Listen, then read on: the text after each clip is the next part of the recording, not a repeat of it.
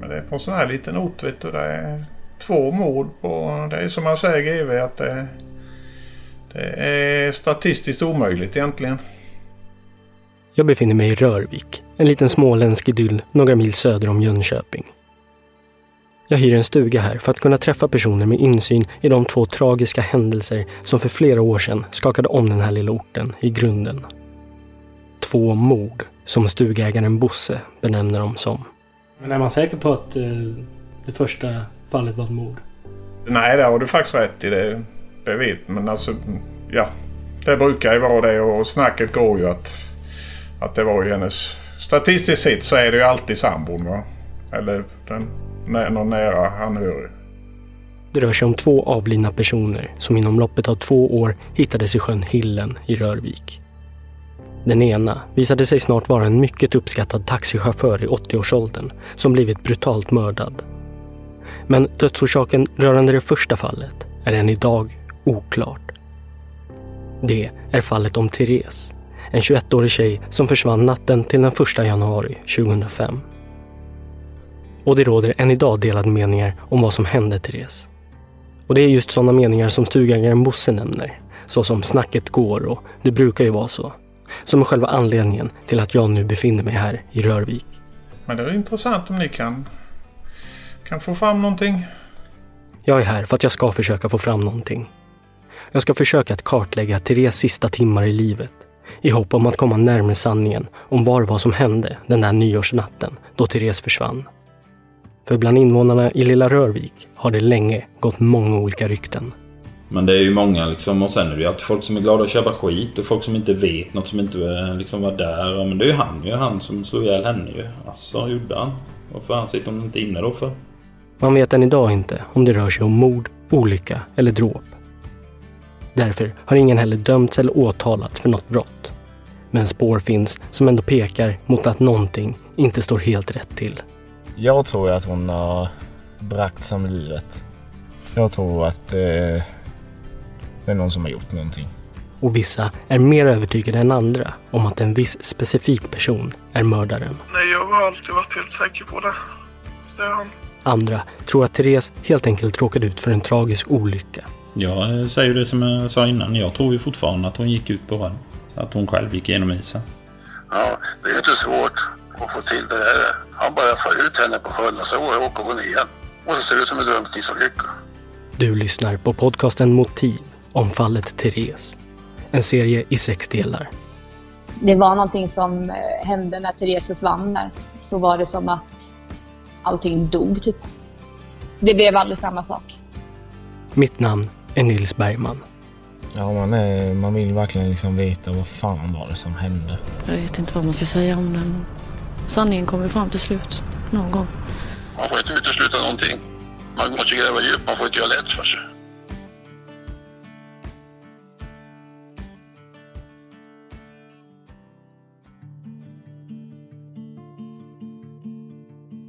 Vi hittade hit. Ja, det var inte så klurigt. Nej. Välkomna! Tackar, tackar. Vill ni ha lite kaffe eller? Ja, gärna. Jag åker alltså ner till Rörvik. Platsen där ovanligt mycket tragik hände under en kort tid. Men det första som slår mig när jag kommer dit är att inte många av dem jag vill prata med tycks bo kvar här. Så jag får ta mig runt i Rörviks olika grannkommuner. Och i en av dem möter jag upp Henrik Larsson. Hur tycker du vi ska börja det här? Jag vet inte. Det. Jag skiter fullkomligt i det. Hur ska vi börja det här då? Frågar jag min intervjuperson, som om han skulle veta det.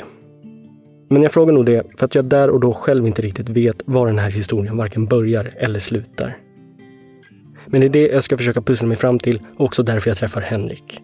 Född och uppvuxen i Rörvik och nära vän med Therese Alexandersson och hennes lilla syster Helena. Ja, det är ju en liten håla, Rövik med 800. Tror jag vi var. Nu vet inte, det är väl något liknande nu skulle jag tro. Och Henrik Larsson berättar att han tillhörde ett stort kompisgäng som alla växte upp tillsammans i Rörvik under 80 och 90-talet. Och började festa tillsammans i början och i mitten av 2000-talet. Det är den här senare perioden jag vill veta mer om och frågar hur utelivet i Rörvik då såg ut. Utelivet i Rövik? Ja, vad ordet uteliv kanske var felformulerat. Men det jag är ute efter är hur stämningen och atmosfären var bland kompisgänget. Mer specifikt runt år 2004. Året som ledde upp till att den 21-åriga Therese försvann. Oh, jag lyssnade ju på den tiden, då var det ju Metallica va? Eh, nej, det var väl mest, vi var väl gamla... Det är väl mest gamla avdankade hårdrockare i hela Rövik skulle jag vilja påstå. De flesta i alla fall. Mm. Satt väl hemma hos någon annan och drack öl. Jag tippar på. Ut och körde bil. Det blir lite så. Runt det här året bodde Henrik hemma och arbetade som elektriker. Men på helgerna festades det, som sig bör. Det var till en början hembränt som gällde. De hade några eldsjälar i bygden som brände hemma och som lät jäsinkarna gå varma. Fram till att Tysklandsvågen svepte in. Tysklandsvågen? Ja, att de började ju köpa billigt, typ Jeltsin och vad fan allt det där skit. Så då eh, var det ju, då försvann ju de som eh, brände ju hemma på den tiden. Vet ju själv hur det är. Vi var ju ett gäng. Vi var ett jätte- jättestort gäng. Um, och det var fest varje helg. Um, hemmafester då såklart. Jag börjar få en lite bättre bild om hur ungdomarna hade det i Rörvik i mitten på 2000-talet. Ett stort glatt kompisgäng i övre tonåren som diggade bilar, hårdrock och hembränt. Och ytterligare en person som var med i det här stora kompisgänget är Sara. Hon nöjde sig inte med att flytta till en av grannkommunerna, utan hon bor tillfälligtvis på Bali när jag ringer upp henne. Jag har eh, jobbat, precis som du, i mediebranschen ett ganska bra tag och blev ganska trött på det. Eh, ja, så jag sa upp mig och så drog jag hit. Är du, i, eh, är du hemma i Rörvik nu alltså? Precis. Vi har varit här sedan i måndags. Gud vad spännande. Ja, verkligen. Jag tycker det är jättemysigt här. Jag förstår varför Sara skrattar. Det är kanske med viss ironi hon beskriver Rörvik som spännande. Men för mig är det spännande att befinna mig här och försöka gå till botten med de mystiska dödsfallen som drabbat orten. Och att nästan ingen tycks bo kvar här adderar bara till kusligheterna. Ja, Rörvik är inte riktigt detsamma nu som eh, när jag eh, växte upp där måste jag ändå säga. Vadå? Jag vet inte ens, har, har de kvar affären ens? Ja, det Inte. finns en liten mataffär men pizzerian är stängd så att det var ganska, det var lite ovanligt dött. Jag trodde ändå det skulle vara någonting öppet. Ja, precis. Nej, det håller på att avvecklas allting där. Jag vet inte vad som händer. Men eh, när jag var liten, då var det var idylliskt att vara i Rörvik då. Det var fantastiskt. Nu är det lite mer än ett spöksamhälle tycker jag. En gång i tiden var det underbart att växa upp i Rörvik, berättar Sara. Skolan var bra och skolmaten utsågs till bland den bästa i Sverige. Och det fanns även en båtklubb som ofta ordnade roliga happenings. Men allt det är idag ett minne blott. Det var någonting som eh, hände när Therese försvann där. Så var det som att allting dog typ. Det blev aldrig samma sak. Händelserna kring Therese försvinnande är ju själva anledningen till att jag ringer. Och det tar inte lång tid innan vi glider in på det ämnet. Sara kände både Therese och hennes lilla syster Helena. Jag var egentligen ganska ung eh, när Therese försvann. Hon var ja, men typ fem år äldre än oss. Men det funkar ju så i småsamhällen att man, man umgås eh, trots eh, åldersskillnad och sådär. Så vi började ju hänga med dem ganska tidigt. Ehm, typ redan när jag var ja, men tonåring. Therese och Helena stod varandra väldigt nära. Ehm, och eftersom Helena hade flyttat till Rörvik så eh, efter ett litet tag så började Therese också hänga eh, där. Och det var ju någonstans där i samma veva som hon träffade på någon fest. Eh, och de blev tillsammans efter ett tag. Therese och hennes syster Helena växte upp i Sävsjö, en bit norr om Rörvik. Men i början av 2000-talet började de allt oftare hänga tillsammans i Rörvik. Och runt år 2002 träffar Therese en kille som vi kan kalla för Oskar. Han tillhör också det här glada festgänget, men är något äldre än Therese. Och han har fast jobb som slaktare och egen bostad i grannkommunen Lammhult. Det dröjer inte länge innan Therese och Oscar blir seriösa med varandra och redan i början av år 2004 förlovar de sig. Men förhållandet blir ingen dans på rosor. Så fort det är alkohol inblandat så blev det alltid drama. Sara berättar att Therese och pojkvännen Oscar ofta hamnade i luven på varandra. Kanske inte alltid på blodigt allvar, men bråken dök oftast upp på de här hemmafesterna när alkohol var inblandat. Vilket också fler personer från kompisgänget bekräftar. Eh, Det blev ofta ganska mycket drama kring de två. Ehm, och då brukade Therese kanske försvinna ett tag. ehm, för att inte hon pallade med. Ehm, för att det skulle börja vara sig självt.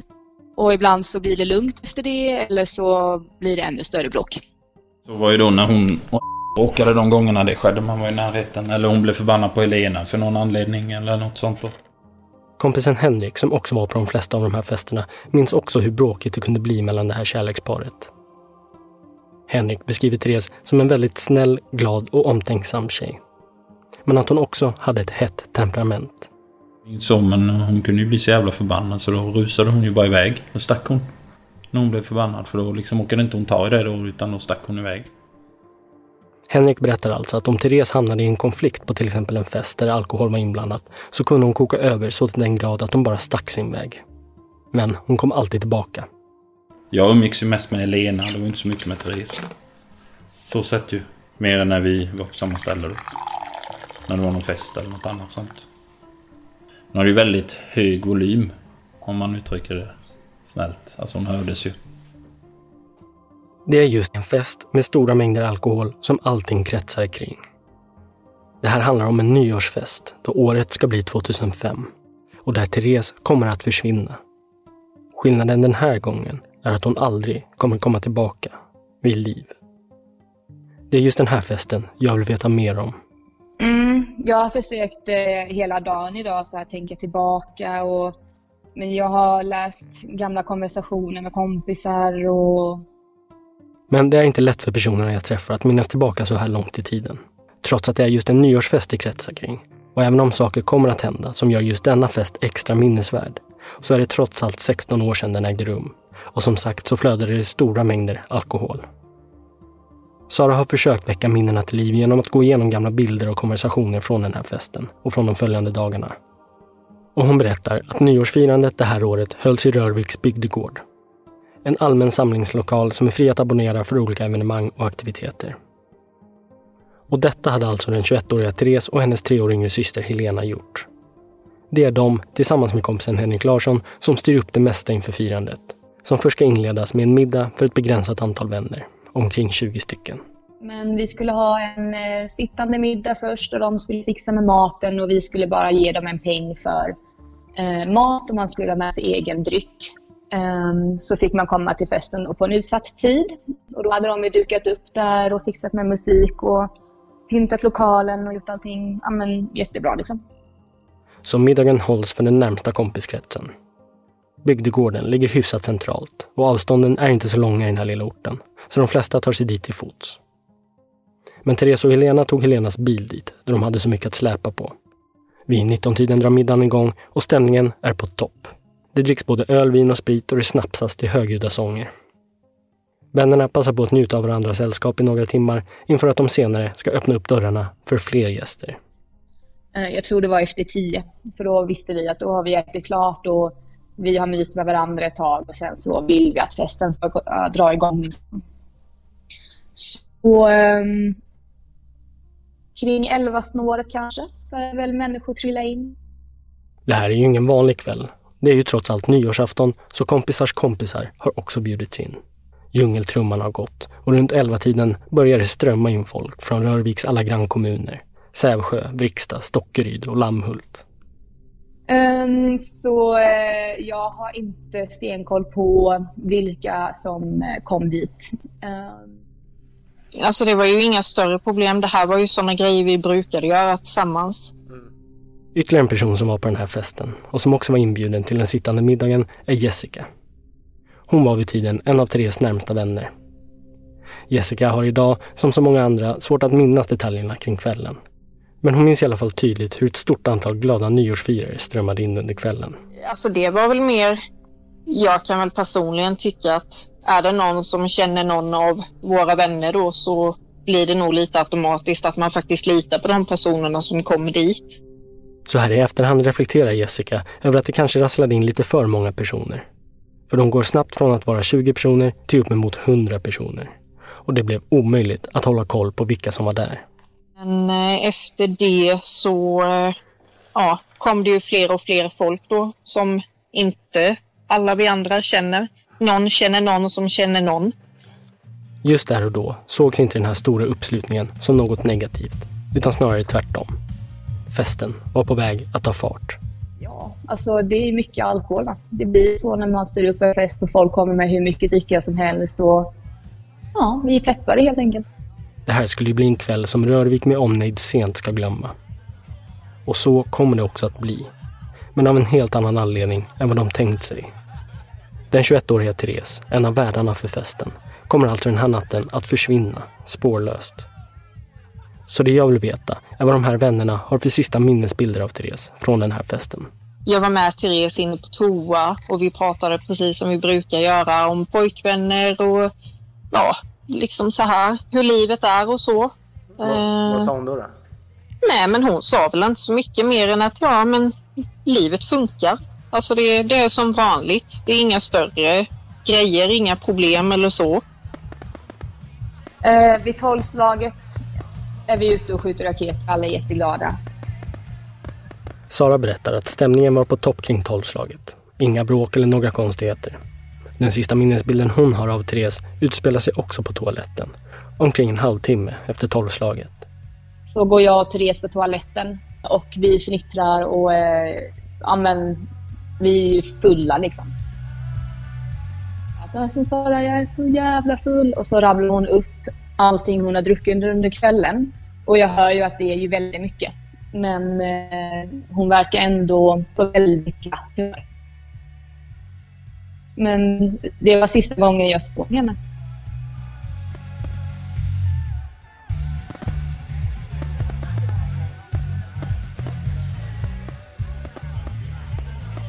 Nyårsfirandet fortsätter och klockan är nu runt halv tre på natten, uppskattningsvis. Jessica minns att hon någonstans här vid något tillfälle hör sig för om att Therese tagit vägen någonstans. Eh, Så fick jag höra av eh, de andra kompisarna och hennes syster då att hon skulle gå hem till eh, Helenas lägenhet. Och det är väl egentligen det sista alltså som jag vet om. Det vet inte jag riktigt vad som hände. För, ja, det som står klart är att Therese på ett eller annat sätt har lämnat festen. Tidigare än de flesta av hennes vänner. Therese bodde vid tiden tillsammans med pojkvännen Oskar i hans bostad i Lammhult, som ligger omkring två mil söder om Rörvik. Att ta sig ända dit så här sent på natten var aldrig ens ett alternativ. Båda hade tänkt att dricka alkohol och det var planerat att både Therese och Oskar skulle sova i Theres syster Helenas lägenhet, som bara låg en tio minuters promenad från bygdegården. Men dit skulle de inte ta sig förrän långt senare. Inte riktigt så här tidigt, menar Sara. Jag tänker att det som måste skett eh, är att eh, de måste börjat bråka. För jag tror inte att eh, Therese ville lämna festen tidigare än Helena. Baserat på att Therese tycktes ha så kul och var i gott mod när Sara mötte henne på toaletten, samt att hon inte tror att Therese ville lämna nyårsfirandet innan hennes syster gjorde det, leder henne till att tro att någonting måste ha hänt. Så som att ett bråk uppstått mellan Therese och pojkvännen Oskar. Det hade ju trots allt skett många gånger tidigare då alkohol var inblandat. Och att det var bråkigt mellan Therese och Oskar får vi också bekräftat efter samtal med Theres syster Helena som för oss berättar att hon vid halv tre-tiden träffar Therese och Oskar då de är på väg att gå hem. Och de ber då om nycklarna till Helenas lägenhet. Vi hör kompisen Sara. Och jag tror att det var därför Helena valde att ge dem fel nycklar också för att hon visste att Therese inte ville gå hem. Eh, Beskriv det där med, med nycklarna, vad, vad som hände där. Och här sker alltså en intressant detalj som kommer ha viss betydelse. Då systern Helena inte vill att framförallt hennes syster ska gå hem så här tidigt, så ger hon dem medvetet fel nycklar. Helt enkelt för att de då ska få sin promenad, hinna lugna ner sig lite och sedan komma tillbaka och förhoppningsvis vilja fortsätta festen. Men Therese kommer aldrig komma tillbaka för att fortsätta festandet. Utan istället blir det här den sista gången Helena ser sin syster vid liv. Men det, det eh, makes sense för eh, Helena sa hela tiden att det var hennes fel. Men hon ville aldrig berätta varför. Eller så här, och jag tyckte bara att men nu är du dum, det är väl klart att det inte är ditt fel. Och det finns också frågetecken kring hur Therese lämnade festen. Men det jag inte fattar är varför Therese skulle lämna bygdegården utan sina kläder och utan sin väska Gjorde hon och det? utan sin mobil. Ja. Det visar sig att Therese lämnade festen tunt klädd, utan sina ytterkläder och utan sin mobiltelefon. Vi återkommer till det. För det finns en till person som sett Therese den här natten. Hans namn är Jakob. Tjena! Vi kom på, kom fram till en tid. Ja, verkligen. Hej, Jakob. Tjena, Nils. Kul att träffas. Detsamma. Kul att du ställde upp. Jakob var också en av festdeltagarna under det här nyårsfirandet. Och honom möter jag upp utanför bygdegården här i Rörvik eftersom jag är nyfiken på att själv se hur det ser ut. Det är inte öppet ännu va? Nej. Nej, man måste hyra det. Ja, precis. Det är riktigt jävla kallt. Men hur ser det här på sommaren istället. Ja, verkligen. ja, men det är en stor lokal. Ja. Och sen direkt in till höger här så är toaletterna och kapprummet. Yeah. Och till vänster ett kök. Bygdegården, som inte är öppen för besökare när vi är där, ser ut lite som vilken allmän lokal som helst. Jag tänkte tidigare att folk måste ha varit packade som sillar där inne. Men efter att ha kikat in genom fönstren kan jag absolut tänka mig hur omkring 100 ungdomar ändå skulle kunna fått plats där. Det är ganska rymligt och med stora ytor runt omkring för folk att stå och röka på och skjuta iväg raketer från. Det var nog en riktig dunderfest som utspelade sig här för snart 16 år sedan. Men det har inte Jakob så många minnesbilder kring.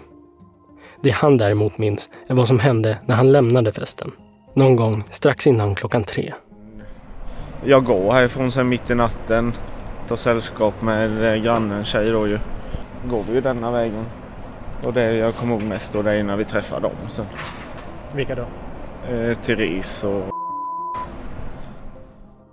Det visar sig alltså att när Jakob är på väg hem stöter han på Therese och hennes pojkvän Oskar uppe på en backe i nära anslutning till systern Helenas lägenhet. Eller så kan du parkera här nere till höger här nu eller? Jag ber Jakob visa mig exakt var någonstans de träffades. Den vägen vi åkte nu. Mm. Det är den eh, vi gick hem. Och sen går vi upp, eh, och, eh, upp för den kullen där. Ja. Och det är uppe på den kullen där vi träffar dem. Okej.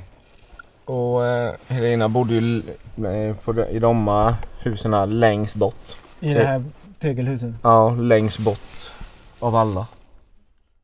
Och platsen Jakob träffade Therese och Oskar på är något intressant. Han träffade dem uppe på en kulle. Men kullen är ändå inte på vägen till Helenas lägenhet, utan på väg bort från lägenheten. Okej, så de var på väg bort från det? Ja, de var på väg tillbaka när vi kom. Okej, så de är De är på väg ner. mot bygdegården igen? Ja, jag vet inte vad Ja. det är mot bygdegården, men Nej. de är på väg ner för backen där. Just det. Så träffar vi dem uppe på, på, uppe på backen. Sen vet jag inte vad de gjorde, vad de gjorde där uppe riktigt heller liksom. Om man nu skulle till Helenas lägenhet så är alltså inte den här backen en naturlig väg att gå på. För den leder inte direkt till lägenheten. Utan antingen bortåt ut mot en större väg som man tar om man till exempel ska åka mot Lammhult. Eller så leder den tillbaka mot bygdegården. De borde alltså redan ha vikt av från den här vägen om de var på väg till Helenas lägenhet. Men där uppe på backen så blir Jakob stoppad av pojkvännen Oskar som frågar om han får låna Jakobs mobiltelefon. Den får han. Jag antar att det är liksom för att fråga efter skjuts eller något sånt liknande. Och sen efter det så bara tackar han och lämnar tillbaka mobilen och sen går vi vidare. Jakob minns inte idag om han någonsin vetat vem det var han ringde. För det hade han ju kunnat se i sin samtalslista.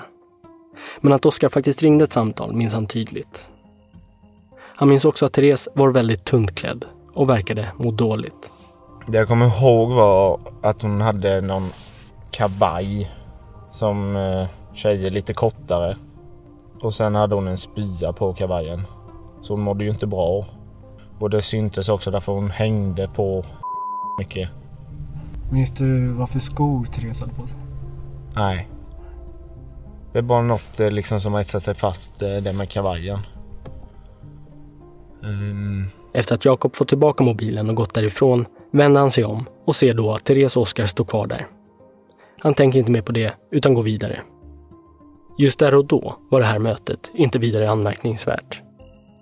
Det är ändå en ganska bra bit att promenera bara planlöst och utan ordentliga kläder. Mm. Frågan är vad de skulle göra. Men varför hamnar de uppe på backen då? Det är ju kanske om de har fått en sån där snilleblick som man kan få på fyllan ibland att vi, vi går hem. Mm, jag tänkte det. Vi resonerar om det kan vara så att de tänkt gå hela vägen till Lammhult. Men det känns ganska otänkbart. Det är omkring två mil till Lammhult och det skulle Therese aldrig klara av att gå i det skicket hon var i och utan ytterkläder. Så kanske var det just därför Oskar också bad att få låna telefonen för att ringa en taxi eller någon bekant som kan skjutsa dem till Lammhult. Men så visar det sig heller inte bli. För plötsligt kommer Oskar att dyka upp på festen i bygdegården igen. Fast nu utan Therese i sitt sällskap. Vi hör Sara. När han kommer tillbaka till bygdegården för att hämta de riktiga nycklarna, då går Helena och eh, ska hämta dem och ge dem till honom. Men när hon ska ge dem till honom, då är han borta. Så varför gick han utan nycklarna? Helena var borta kanske två minuter. Och vart tog han vägen då och varför gick han? Sara såg inte det här själv utan hörde det från systern Helena. Och vi har också pratat med systern som berättar att det stämmer att Oskar vid 03.30-tiden kom tillbaka och ville ha de rätta nycklarna. Men under tiden Helena går och hämtar de riktiga nycklarna så hinner Oskar försvinna igen. Han lämnar alltså festen igen utan de rätta nycklarna till lägenheten. Men vid den här tiden, den här natten, finns ingen anledning att ana att någonting hänt Therese. Så festen fortsätter. Vi hör kompisen Jessica. Ehm, det är ju klart att tankarna snurrar nu efteråt. Hur, hur Ehm. snurrar de? Nej, men det är väl lite sådär att var det verkligen så smart att det kom folk utifrån som alla kanske inte känner och om det då är, alltså har hänt någonting med någon av dem. Mm. Jag och Helena gick ju hem till henne. Den natten eller kvällen. Och eh, kollade på film. Och väntade på hennes mamma. Hon skulle komma. Vid fyra tiden går Helena hem till lägenheten tillsammans med kompisen Henrik Larsson. Nu är festandet mer eller mindre över, men någon Therese ser de inte skymten av. Det har dock hänt tidigare att hon av ilska försvunnit iväg ett tag, för att sen alltid komma tillbaka. Därför blir de inte så oroliga. Vad, var känslan då? Inte någon särskild oro kan jag inte påstå. Eh, Therese var ju lite som hon var med. Hon var ju lite tankspridd eller vad man ska säga. Och när hon var förbannad då var det ju liksom eh, skygglappar på rätt fram bara. Eh, kan man ju säga. Så då, då var det väl inget så. De bråkade ju lite ibland liksom. Eller som alla gör. Men Therese kommer alltså inte komma tillbaka denna gång. Vid halv sex-tiden kommer Therese och Helenas mamma till lägenheten för att skjutsa Helena hem till sig eftersom det var tänkt att Therese och Oskar skulle sova i Helenas säng. Mamman Annika hinner vara där i omkring 15 minuter då plötsligt Oskar stormar in. Och då kom man ju indundrande till oss när vi satt där. Oskar är mycket upprörd. Både systern Helena och mamman Annika har beskrivit att han hyperventilerar och knappt är kontaktbar. Han är smutsig, lerig och grusig från topp till tå och yrar om att Therese är försvunnen. Undrade om vi hade sett Therese, om vi hade någon aning om vad hon var. Och vi bara, nej vad fan. Eh, vi har inte en blick. Och, eh, och ni måste säga till om ni hittar, eller om ni kan hitta henne, eller om hon kommer hit eller rör sig eller något. Ja, vi, vi har inte en aning om hon är. Och sen dundrade han ut igen. Systern Helena fick ta Oskar ut i köket för att lugna ner honom något och efter det dundrar han alltså ut igen. Efter det tar sig Henrik hem till sig och Helena åker med sin mamma till Sävsjö och sover där istället. Och här börjar spåren och vittnesmålen att tunnas ut. Men under mitt samtal med kompisen Henrik får jag reda på att hans pappa och hans kompisar gjort vissa iakttagelser den här natten. De var ute och gick med hundarna på natten där, eller hur fan det var med... Eh, och då gick de i Liljesborg tror jag. Och då hade de hittat där uppe. Då hade de sprungit där och frågat om de hade sett Therese då ju. Nej, det hade de ju inte. Någon gång under den här natten, oklart exakt när, så möter Henriks pappa Oskar ir omkring i skogarna längs elljusspåren. Och det här är ju intressant. Farsan kan ni ju prata med. Han är ju pensionär. Han kan du ringa. Ja, men gärna. Eh, det han eh, minns, alltså för han, alltså han är ju en av de, de som sa sist den kvällen. Han vill jag jättegärna prata med. Eh, jag kan ringa till han. I min strävan att lägga alla pusselbitar på plats och skapa mig en bättre uppfattning om Therese sista timmar i livet så känns Henriks pappa som en person jag måste få prata med. Så Henrik ringer upp honom. Eh, de ska göra en eh, podd. Angående det här. Det är sånt som du kan lyssna på på nätet. Eh, de undrar om de får snacka med dig lite. Det är du kom... Ah, jag tänkte det du vet då när du, ni träffar när ni var ute med hunden eller vad fan det var. Ja. Det gör du som du vill. Vill du inte så behöver du inte. Nej. Nej, nej. Ja, nej men då vet jag. Okej, hej. Det kommer ju inte in hända något med det ändå. Nej, det gick inte. Henriks pappa hade ingen lust att dra upp allt det där igen. Jag kan inte göra annat än att acceptera det. För tillfället. Nej men jag frågar i alla fall. Ja, ja. Så vittnet Jakob är den näst bästa jag har just nu. Hans iakttagelser av Therese och Oskar uppe på backen på väg bort från Helenas lägenhet tycks vara en av de sista iakttagelserna av Therese vid liv. Jag minns om det var, hur var stämningen mellan dem? Den, alltså det, det sades ju inte så mycket utan han frågade liksom Kan jag få låna mobilen? Eh, Hon hängde på honom liksom lite stöd sådär.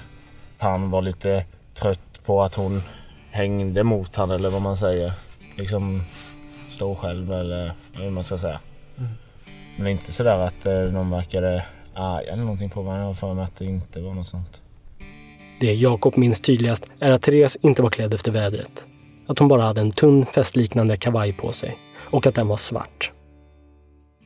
Det var alltså strax innan tretiden Jakob såg Therese och Oskar tillsammans. Och för att sammanfatta så kommer alltså Oskar tillbaka till festen vid halv fyra-tiden för att få rätt nycklar av Helena. Men försvinner igen innan han har fått dem. Sen, mellan halv sex och sex dyker han upp i Helenas lägenhet igen, smutsig och upprörd över att Therese är försvunnen. Och vad Oskar tar vägen senare är oklart.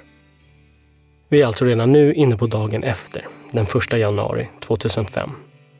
Vid 11.30-tiden den förmiddagen reagerar systern Helena och mamman Annika på att Therese fortfarande inte har hört av sig. Så de tar bilen tillbaka ner till Rörvik för att se om de är i Helenas lägenhet. Men det är hon inte. I Helenas bil, som står parkerad vid bygdegården, hittar de Therese mobiltelefon i hennes handväska, som är instoppad i ytterligare en väska. De hittar också hennes högklackade festskor där, men hittar inte de gympaskor som Therese tagit sig till festen med. De tycks vara borta, vilket får dem att tro att Therese någon gång måste ha varit där och bytt från festskorna.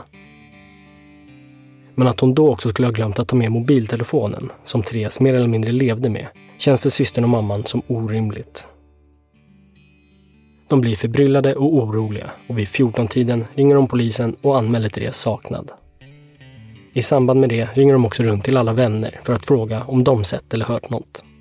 Vännerna samlas snart hemma i kompisen Henriks föräldrars hus, som kommer att bli en slags samlingsplats för både vänner och poliser.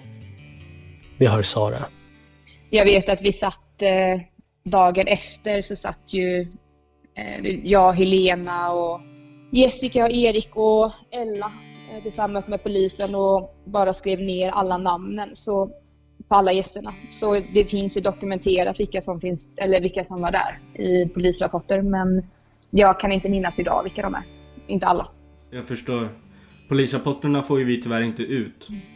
Nej, okej. Ja, jag fattar. För att det klassas som att det är fort... Det är det som är lite lurigt för att polisen har väl... Men det sista jag har hört är ehm, ehm, att ärendet är nedlagt för nu. Men om det skulle komma fram nya uppgifter så eh, kan de återuppta fallet igen. Har jag Exakt. fattat det som? Precis, det är så. Ja, det är så. Ja.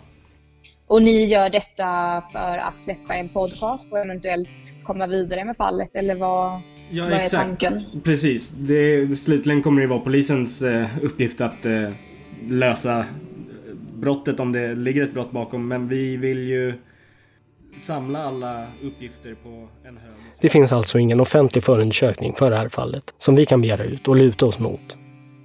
Därför kan vi till exempel inte ta del av de vittnesuppgifter som dokumenterades av polisen dagen efter. Ärendet är fortfarande pågående och omgärdas därför av sekretess. Men utredningen har sedan många år tillbaka stannat av. Nya bevis och nya vittnesuppgifter behövs för att polisen ska komma vidare. Så det är därför vi, jag tillsammans med producent John Mork och researchern Johnny Kock, arbetat med att pussla ihop en egen tidslinje kring händelserna. För att se om vi kan komma fram till någonting. För det känns som att det är många frågor som genom åren förblivit obesvarade. Ja, nej, det är väl ett helt samhälle som vill veta vad som hände egentligen. Tror jag. Utöver alla vi vänner och familj och allt sådär. Så det är klart. Det är faktiskt inte någon som har eh, kontaktat eh, för mig tidigare. Det tyder ändå på att ni gör ju ganska bra research helt enkelt. Du har lyssnat på den första av sex delar om fallet Therese. En samproduktion mellan Talltale och A Rabbit Hole. Fallet Therese är producerat av mig, Nils Bergman och av John Mork. Researcher var Jonny Kock. Produktionsassistent Albin Håkansson. Efterbearbetningsproducent Martin Mork. I nästa del hör vi fortsättningen på sökandet efter den försvunna Therese. Ett sökande som kantas av ytterligare en tragedi. Vi försökte göra så mycket som möjligt, eh, dra på oss med full styrka direkt för att sedan var ju den här stormen på ingång också. Stormen Gudrun. Stormen Gudrun, en av de kraftigaste stormar som uppmätts i Sverige, drar in bara dagar efter att Therese försvann och förstör inte bara möjligheten att hitta henne. Stormen lamslår hela samhället med omnejd. Vi hade varken el, vatten, vi, hade, vi var instängda, vi kunde inte ta oss någonstans. Då var det ju trä för kanske fem miljoner som försvann. Det var ju många som tog livet av sig då. Och så visste man att, eh, jaha, nu då? Therese är ju borta liksom. Och när utredningen haltar börjar rykten spridas om vad som hänt Therese. Och det var ju att han hade malt ner henne i köttkvarnen på slakteriet. Rykten som inte slutar spridas efter det att man slutligen hittar henne. Suddenly he cried, fuck! I, I asked, what happened, what happened? And he ran to me and uh, crying, I think it's a body, I think it's a body. Tack för att ni lyssnar.